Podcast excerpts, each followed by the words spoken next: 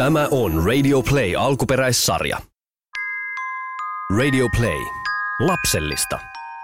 Sarja asiantuntijoilta vanhemmille ja vanhemmiksi haluaville.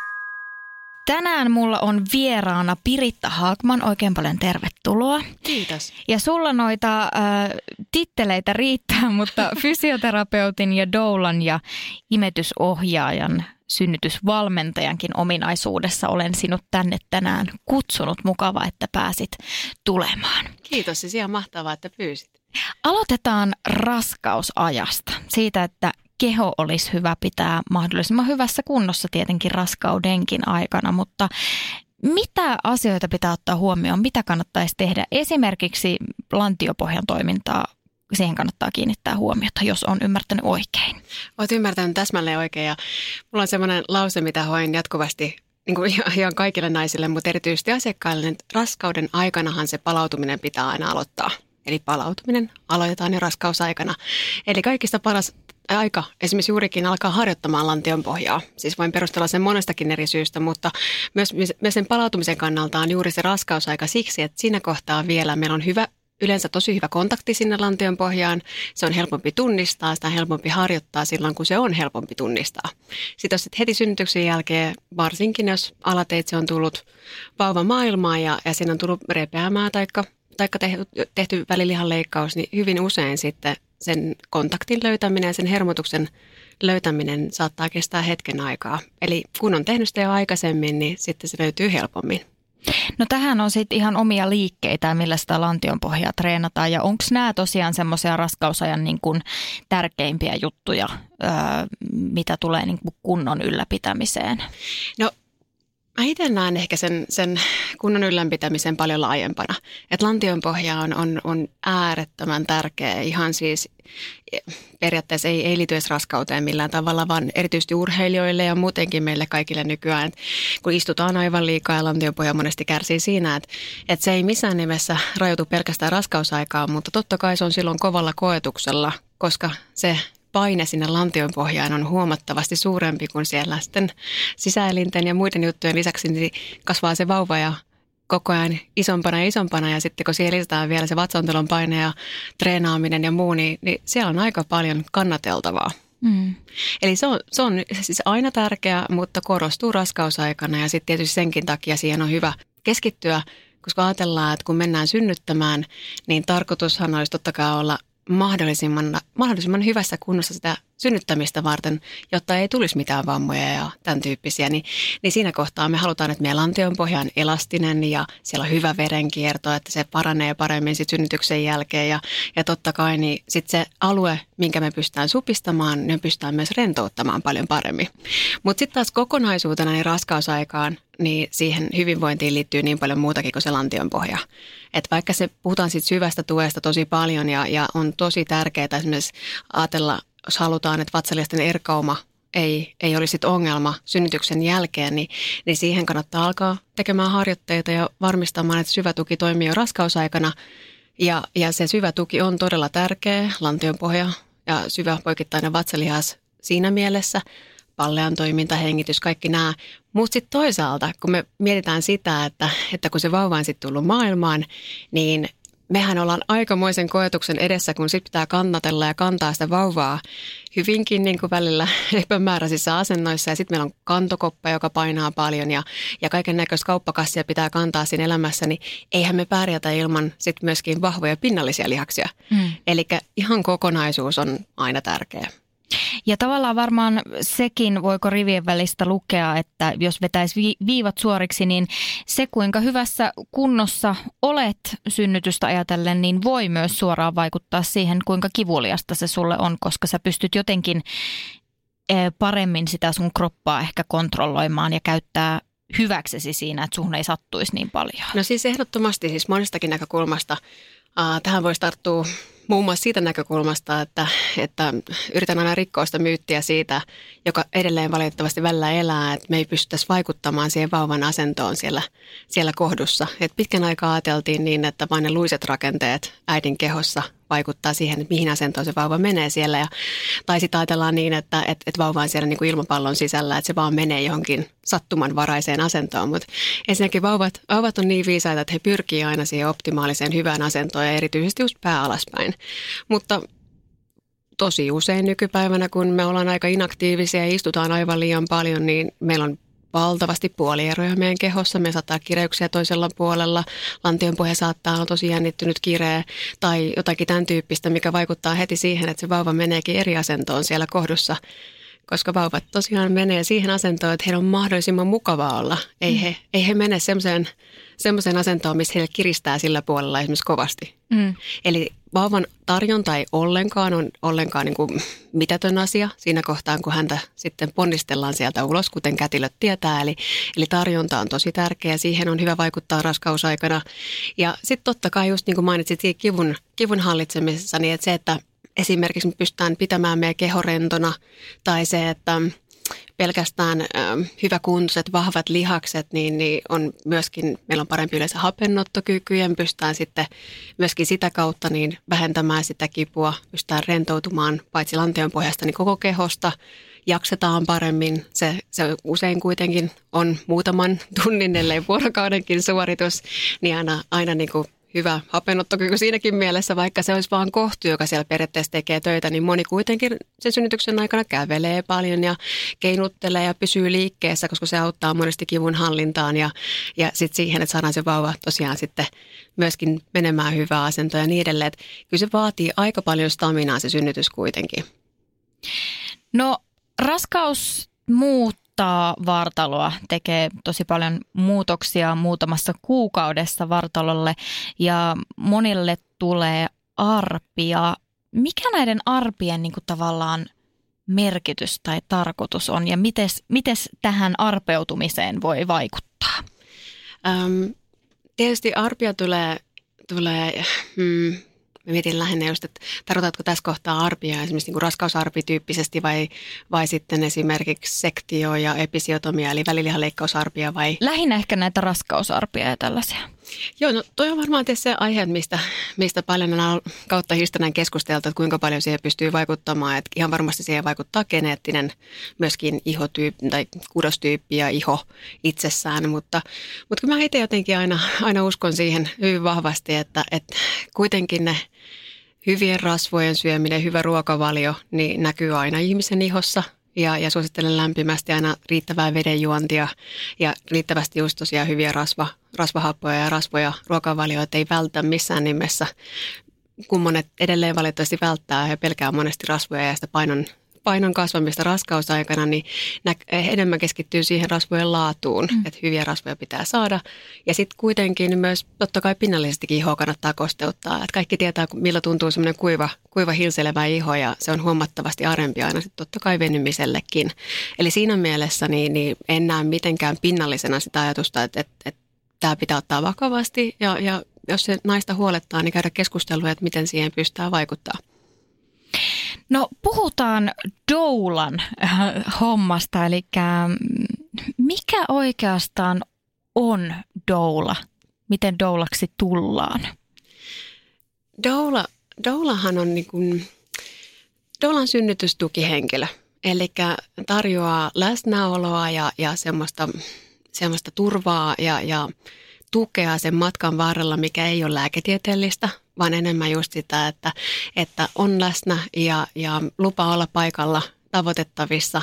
Päivystää yleensä pari viikkoa ennen ja jälkeen lasketun ajan, että hän on sitten tosiaan koska tahansa käytettävissä, mutta se matka alkaa tosiaan yleensä jo raskausaikana, riippuen tietysti, koska perhe ottaa yhteyttä ja sitten valitsee doulansa, mutta toisilla jopa tosi aikaisin, jopa ihan niin kuin suurin piirtein testi testin näytettyä plussaa, niin jotkut perheet ottaa jo yhteyttä.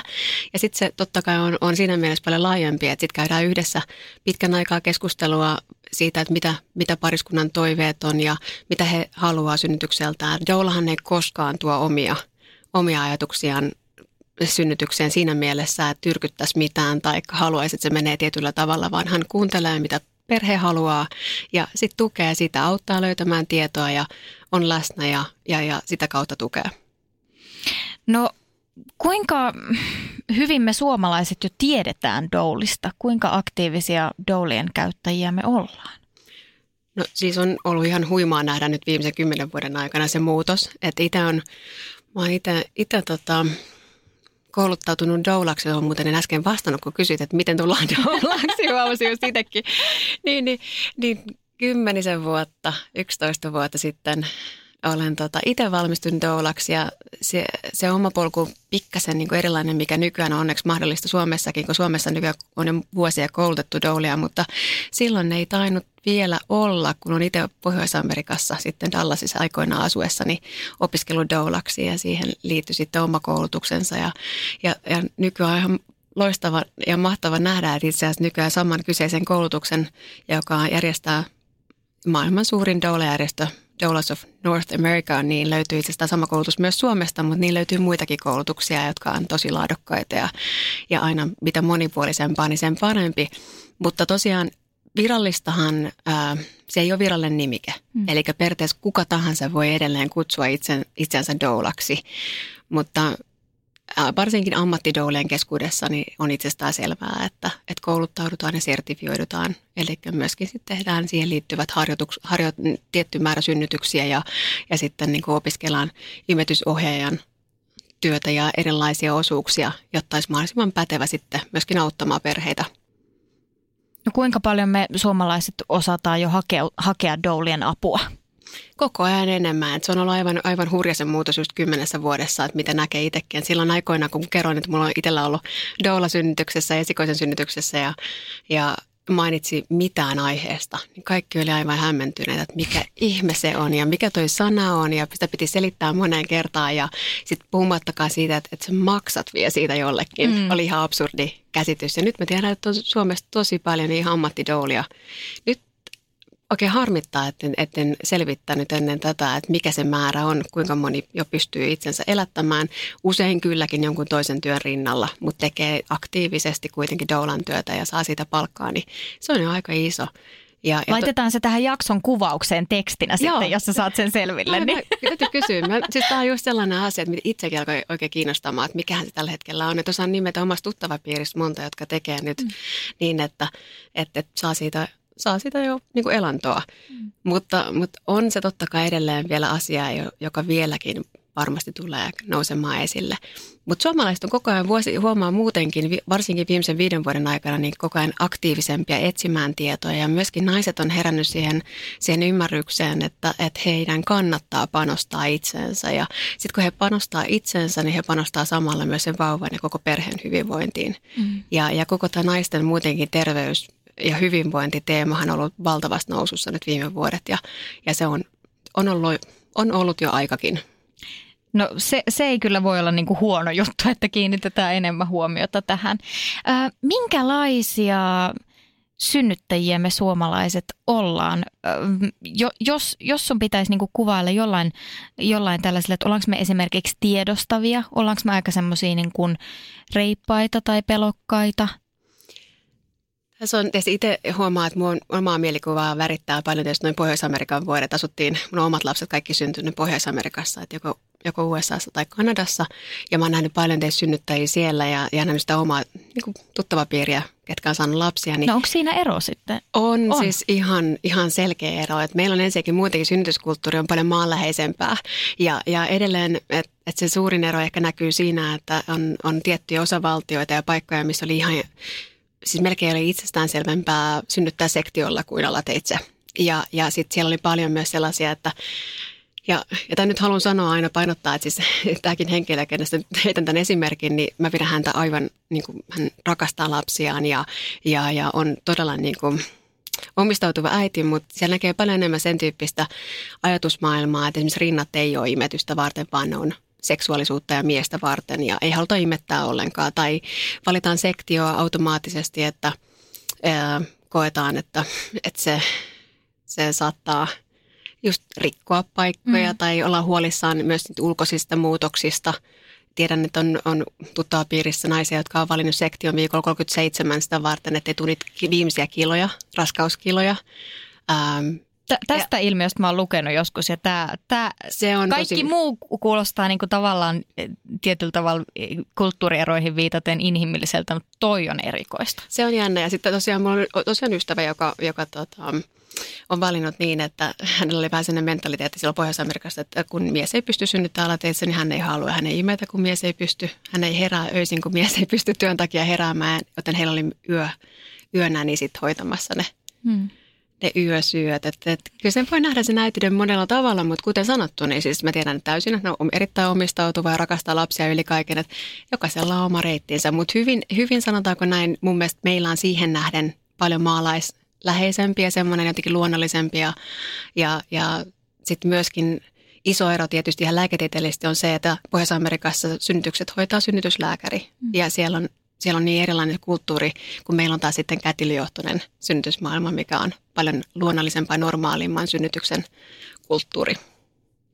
No sanoit tuossa, että mm, doulan tehtävä esimerkiksi on nimenomaan kuunnella vanhempien toiveita ja pyrkiä niin kuin olemaan siinä tukihenkilönä synnytyksessä. Kuinka aktiivisesti äiti voi vaikuttaa sen oman synnytyksensä kulkuun? Tietyllä tavallaan täytyy aina hyväksyä se, että me ei koskaan ikinä voida tietää, miten se synnytys menee. Ja, ja toisaalta se on just ehkä se, se syy, miksi se on niin mysteeri ja, ja se on yksi ehkä naisen jännittävimpiä tilanteita elämässä, että on täysin ymmärrettävää, että se sen takia jännittää ja pelottaakin. Mutta sitten taas toisaalta siinä on just se, että, että me voidaan kuitenkin vaikuttaa niin monella tavalla, että, että just tosi paljon itse puhun sen puolesta, että, että on hyvä mennä synnyttämään – hyväkuntoisella lantion pohjalla ja, ja se, että meidän keho on hyvässä kunnossa synnyttämiseen nähden. Että, että liikunnalla on monia tarkoituksia monesti niin kuin ennen, ennen raskautta ja muun muassa, että siis ei ole ollenkaan, en, en missään tapauksessa on hyvä, että on hyvä pylly ja sixpack ja kaikki mahdolliset muut, mutta sitten, sitten on hyvä miettiä jos siinä raskauden aikana, kun se on aika lyhyt aikaa elämässä kuitenkin, että, että miten jos fokusoidaankin siihen, että nyt tämä keho, joka kuormittuu tietyllä tavalla ja venyy ääriolosuhteisiin, mihin se ei ikinä tule enää venymään, niin tehdään sille niin kuin se, tehdään, että tuetaan sitä kaikin mahdollisin tavoin. Eli niitä lihaksia, mitkä kiristyy, niin niitä totta kai halutaan niihin lisää liikkuvuutta ja venyvyyttä ja sitten taas toisaalta niitä lihaksia, mitkä heikentyy siinä matkalla, niin pidetään yllä ja, ja, ja mietitään asentoja ja, ja sitä työtä, mitä tehdään, kun nykyään ollaan aika paljon istumatyössä, että tuetta sitä kehon hyvinvointia sitä kautta ja sitten sit totta kai se edesauttaa nopeampaa palautumista. Mutta se, että niin, siis todella monella tavalla, tavalla siihen kannattaa vaikuttaa. Ja nyt muuten huomaa se, että mä hukkasin sen ajatuksen, että se puhui siihen, että miten synnytykseen pystyy vaikuttamaan. Niin, kuinka aktiivisesti niin, kuinka tavallaan. Aktiivisesti, niin. niin, että tosiaan kun ajatellaan kuntoa ja sitä vauvan tietysti niin kuin hyvinvointi itsessään siinä, mutta erityisesti korostaisin sitä ihan psyykkistä puolta. Mm. Eli se, että meillä on nykypäivänä Suomessakin ihan äärettömän turvallista synnyttää. Me tiedetään se tilastollisesti. Me tiedetään se, että eletään maassa, missä on mahtava terveydenhuolto ja, ja tosiaan äiti- ja vauvakuolleisuus on todella, todella alhainen ja se on niin hienoa.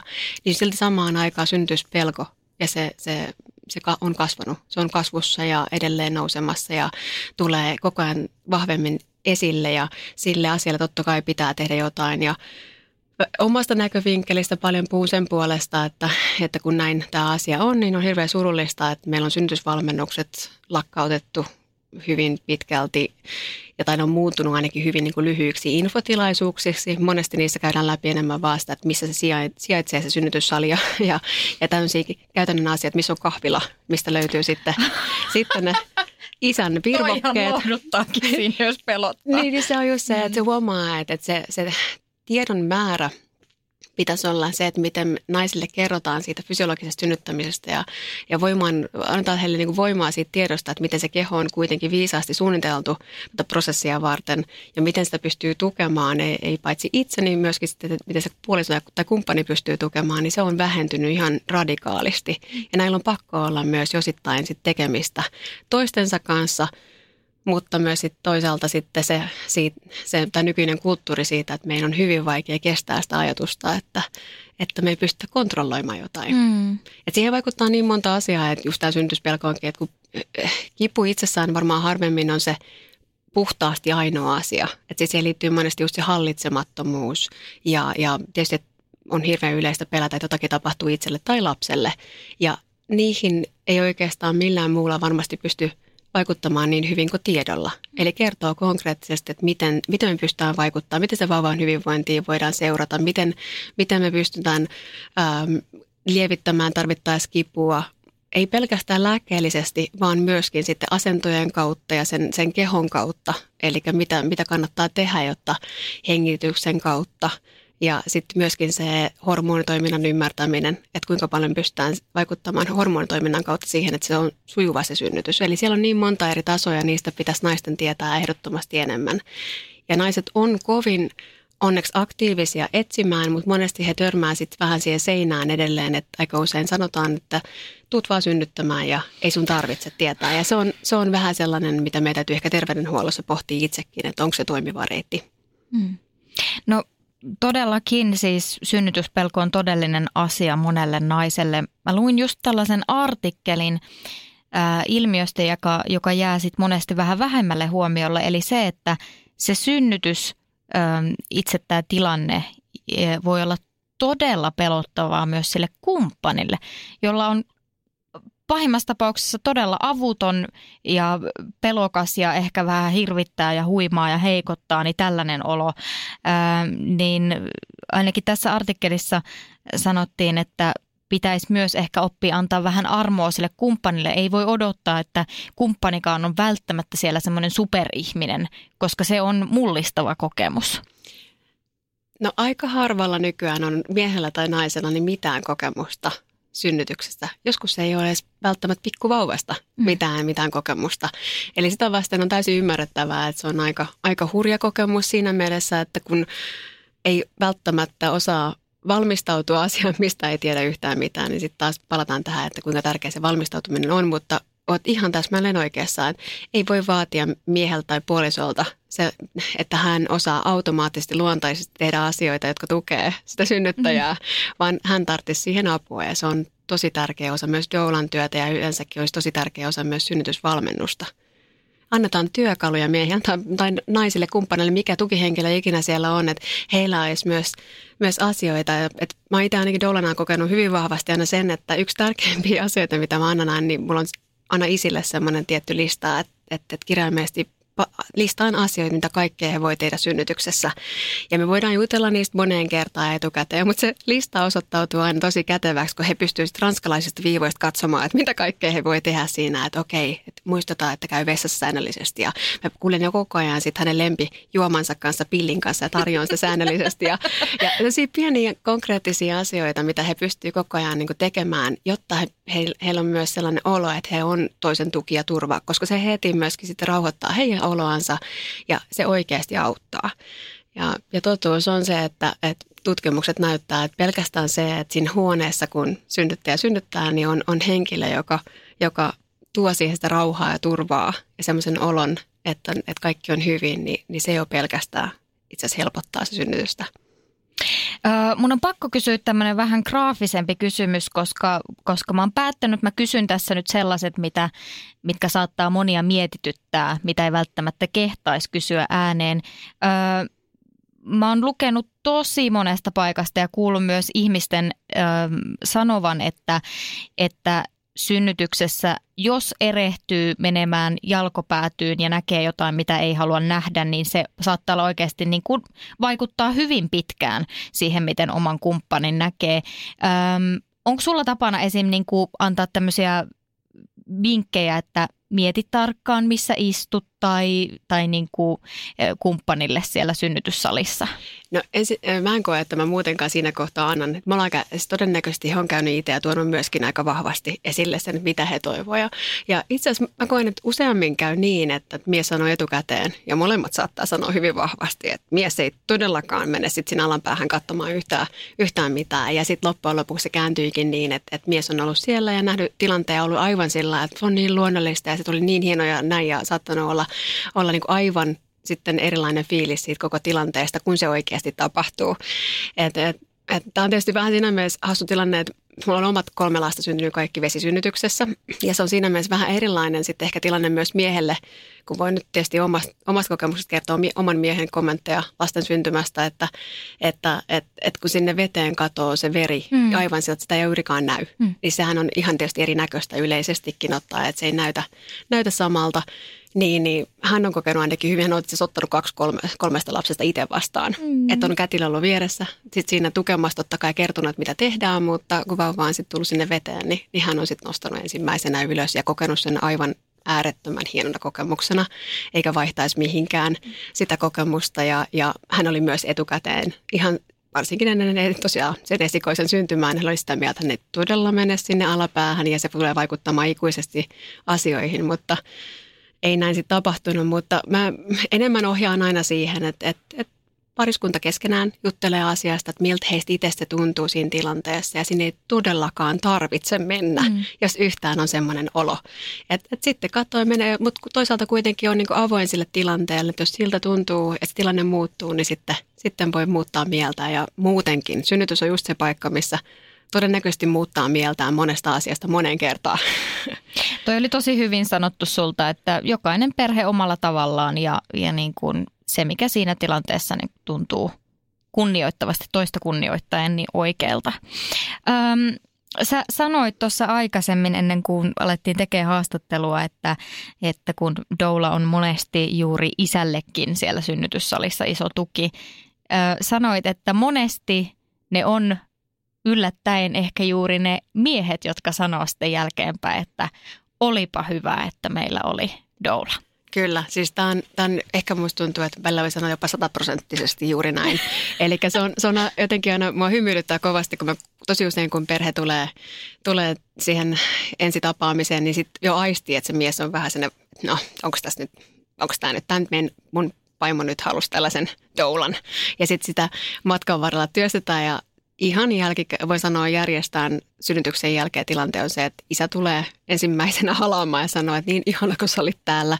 Ja se, että jälkikäteen myöskin sanoi just sen, että olisin maksanut melkein tuplasti, jos olisin ymmärtänyt sen, että, että mikä, kuinka iso merkitys on niin kuin tässä että siinä on yh, lähellä läsnä myös niin kuin ihminen, joka tuo turvaa heille molemmille, niin hänkin pystyy olemaan läsnä sitten myös sille kumppanilleen ihan eri tavalla, kun hän uskaltaa – luottaa, että koko ajan joku sit ohjaa, jos tulee jotain, koska se epävarmuus on varmaan se suurin tekijä. Mm. Eli, eli toi on sellainen asia, että, että, että on tyypillistä, että, että se raha on aika usein, varsinkin ammattidoulaan palkatessa, niin on sellainen, mistä keskustellaan paljon etukäteen ja jälkikäteen sitten se kääntyy toisinpäin. No minkälaisista summista puhutaan, kun Doola haluaa palkata? Mitkä kaikki asiat vaikuttaa siihen? No ensinnäkin hyvä muistuttaa aina, että meillähän on vapaaehtoisia Doolia. Löytyy Ensikodilta ja Folkhälsanilta ja, ja totta kai se on niin kuin ehdottomasti myös yksi reitti. Sitten siinä tilanteessa on hyvä muistaa vaan se, että silloin hyvin harvoin saa päättää sitä doulaansa. Että siis sieltä tulee vapaaehtoinen, kuka, kuka sitten osuta tai annetaan niin kuin tiettyyn sitten ajan hetkeen ammattidoulaa palkatessa, niin sitten se matka kuljetaan sen saman doulan kanssa ja saa sitten tarvittaessa haastatella vaikka useamman etukäteen ja kannattaakin ehdottomasti, jos ei heti ole mielessä jo tietyn tyyppinen doula, niin, niin sitten se on koko raskausajan ja sitten ne tapaamiset vielä synnytyksen jälkeenkin.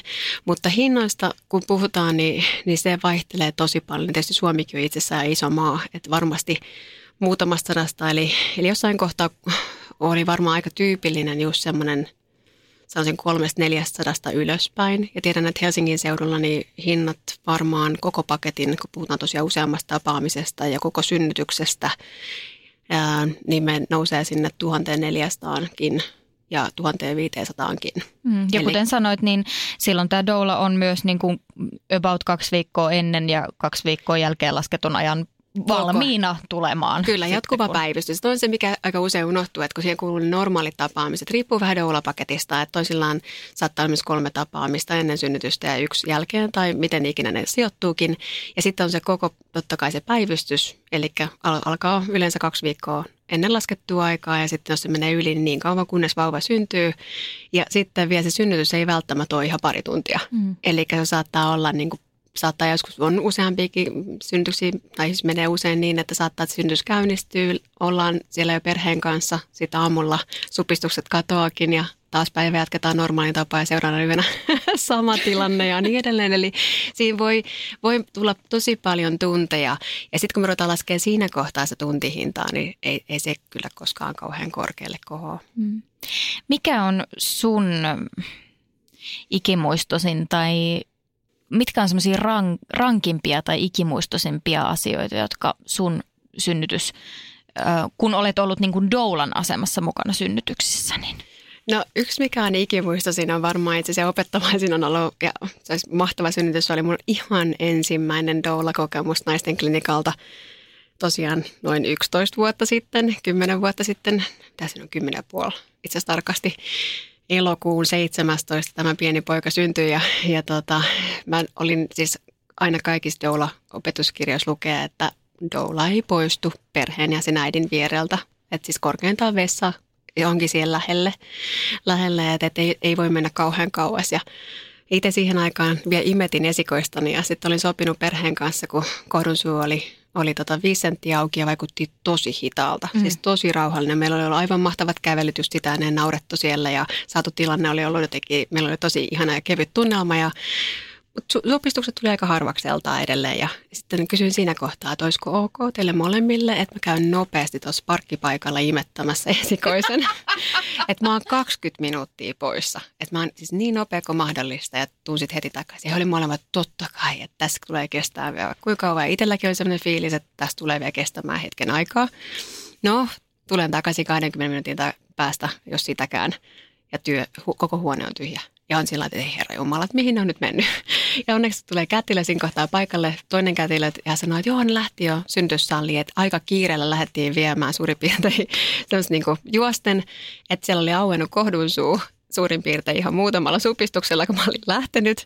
Ja mä pääsin sitten hänen, hänen mukanaan henkilökunnan hissillä sitten paikan päälle ja mä konkreettisesti ottanut oven kahvasta kiinni, kun mä kuulin, että poika itki ensimmäisen itkunsa.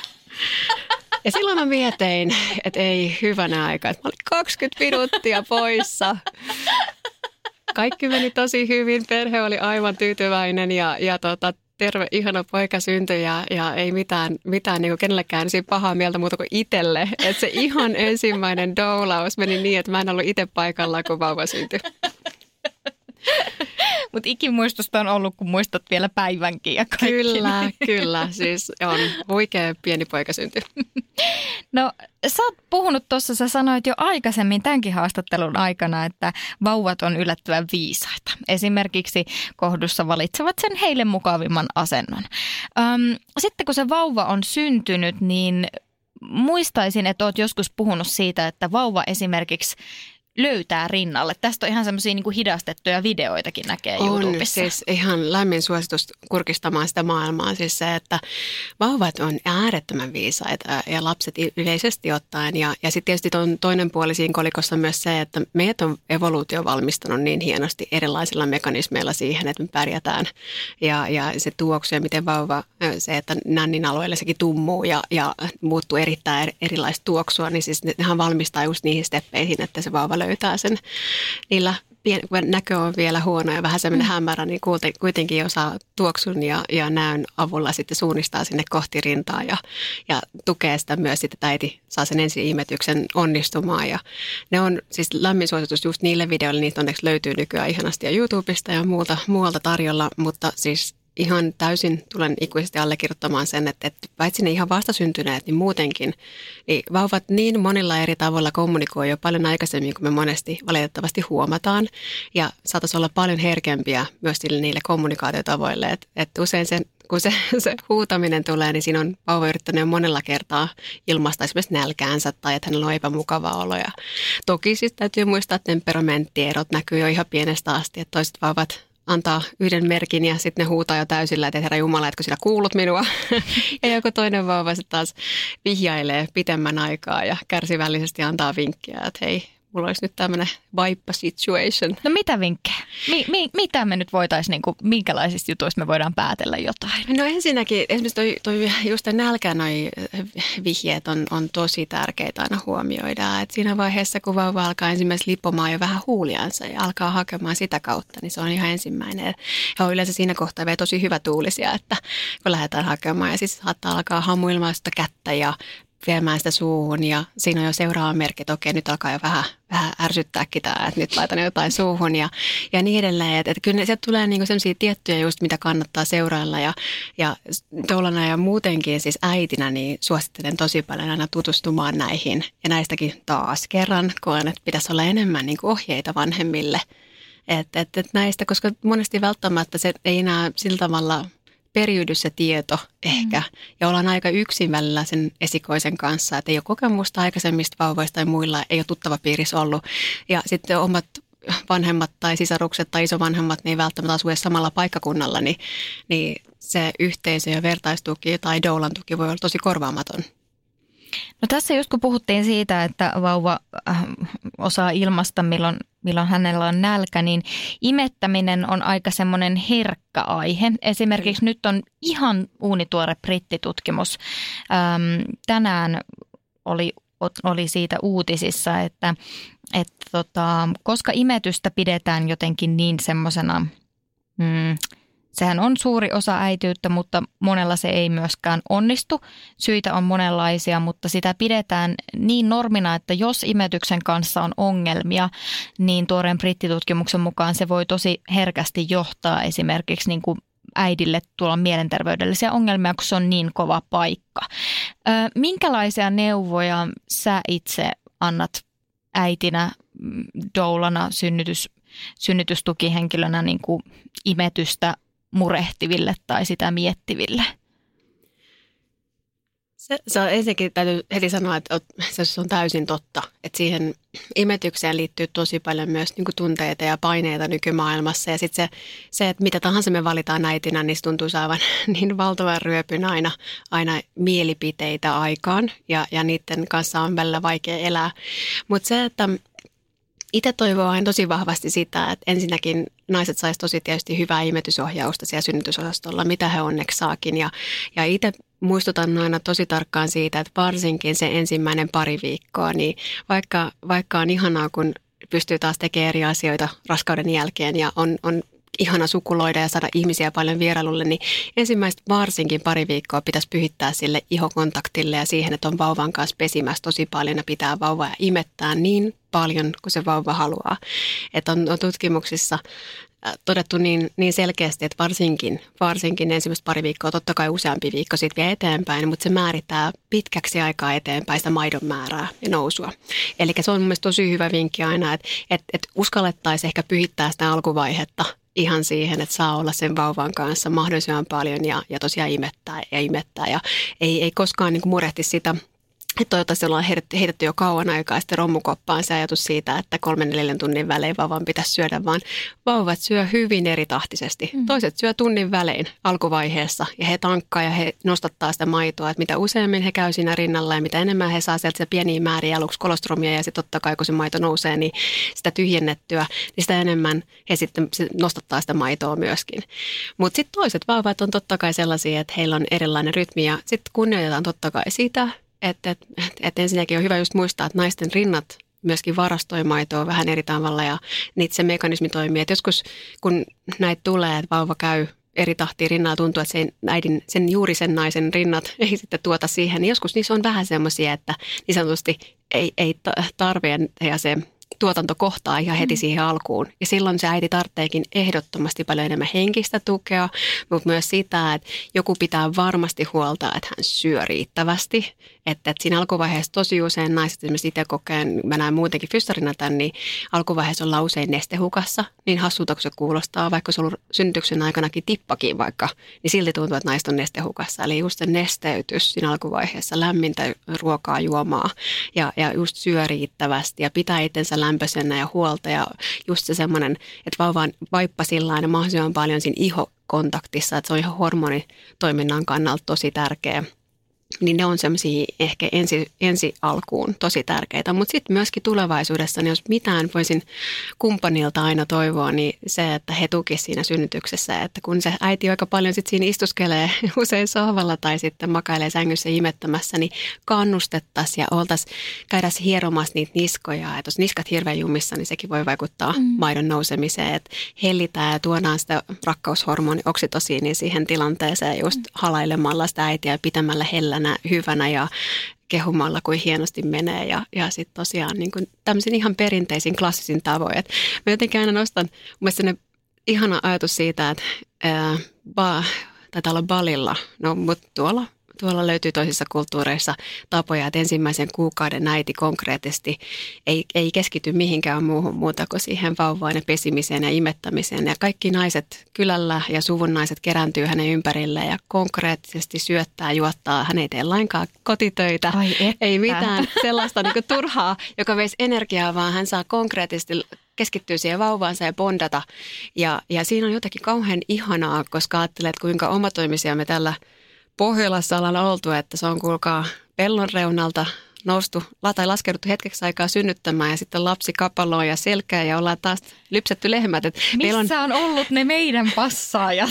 Kyllä, että meillähän on aikamoisen, pär, aikamoinen pärjäämisen kulttuuri Suomessa.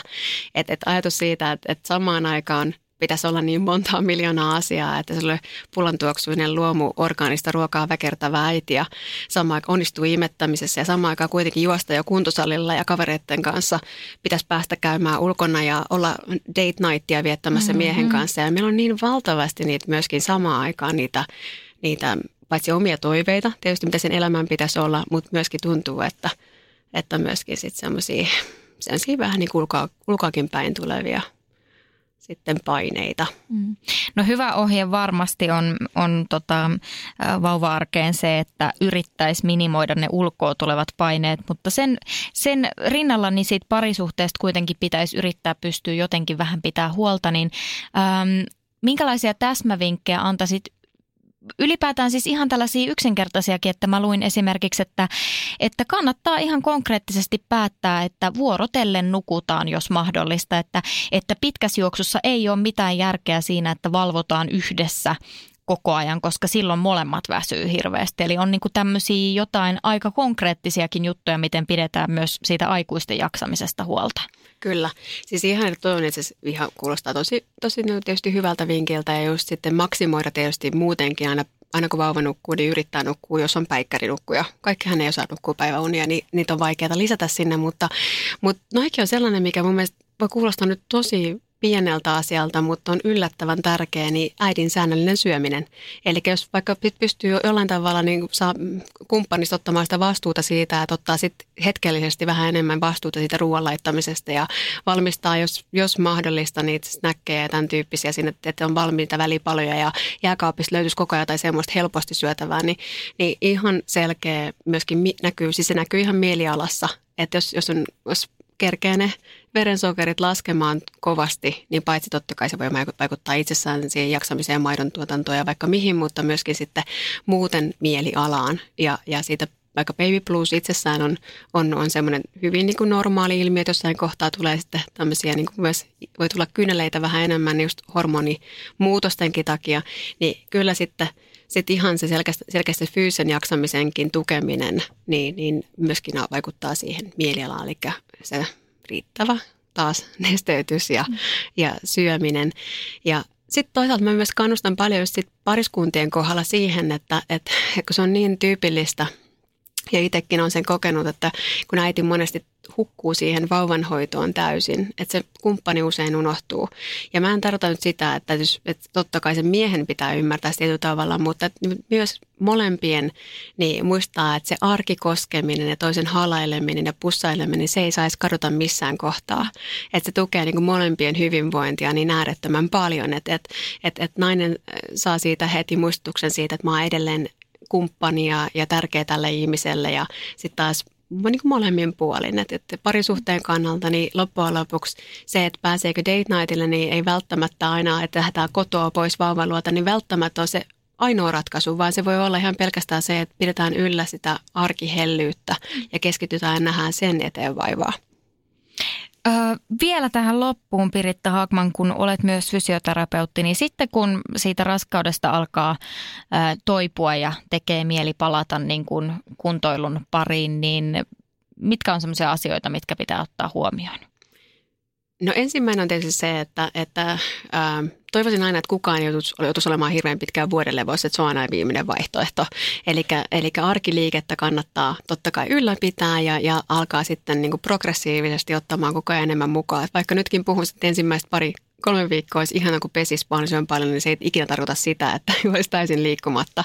Että niin sitten sitä arkihyötyliikuntaa ja sitten voi ottaa just syvän tuen harjoitteet siihen mahdollisimman nopeasti mukaan, lantionpohjan harjoitteet ja, ja pieniä semmoisia aktivaatioita opettelee taas, että miten se keho on, on paremmassa linjauksessa ja ryhdissä, kun se muuttuu aika vauhdikkaasti siinä alkuvaiheessa, kun se vatsahan ei tosiaan aivan heti katoa, vaan se pikkuhiljaisesti progressiivisesti. Ja sitten just tärkeimpiä jotenkin muistaa siinä, että, että aika usein unohtuu No ensimmäinen yksi on tietysti se klassinen, että ajatellaan, että jälkitarkastuksen jälkeen niin saa tehdä taas ihan mitä vaan. Ja, ja se ei nyt ensinnäkään ole sen gynekologisen tutkimuksen tarkoitus, että määritetään naisen toimintakykyä siinä kohtaa. Mutta sitten taas itsessään niin ajatus siitä, että, että kun siellä on tapahtunut valtavasti venymistä eri, ei, ei pelkästään lihaksissa, vaan myös sidekudoksessa, joka parantuu paljon hitaammin ja sen prosessi on usein helposti puolesta vuodesta ylöspäin, niin kunnioittaa sitä ja sitä, että sulla on edelleen ne erilaiset hormoni, hormonit siellä kehossa, että siellä on edelleen sitä pehmeyttä ylläpitävää relaksia niin kauan kuin imettää ja paljon sen, sen päät, niin kuin imetyksen päättymisen jälkeenkin, niin se keho on vielä sellainen, että täytyy ensin lähteä miettimään enemmän ää, sitä sitä ihan niin asennon hallintaa, yleensäkin sitä linjausta, että tekee ne oikein, että ei vaan kuvittele olevansa oikeassa asennossa, vaan varmistaa myös että peilistä, että on hyvässä asennossa ja painopiste hyvin. Ja, ja sitten lähtee progressiivisesti tekemään sitä kuormitusta. Ja muistaen koko ajan, että se keho on edelleen pehmeämpi, eli, eli vähän ehkä hitaammin nostaa sitä kuormitusta. Ja usein nivelten liikelajut, varsinkin olkanivelet ja muut, niin on, on raskausajan ajan loppuvaiheessa, niin ne on vaan niin kuin pienemmät, niin sitten lähtee taas niitäkin niin kuin normalisoimaan. Et, et liikettä, keho kaipaa, sidekudos, kaikki kudokset kaipaa liikettä ja hyvää verenkiertoa. Et, et se on niin kuin itsestään selvää, mutta sitten usein se, ehkä se tyypillisin virhe on, että lähdetään liian nopeasti nostamaan kuormaa.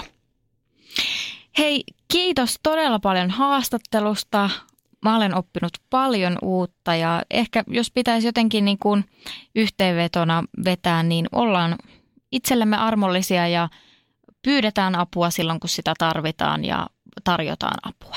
Kyllä, juuri näin. Kiitos. Kiitos.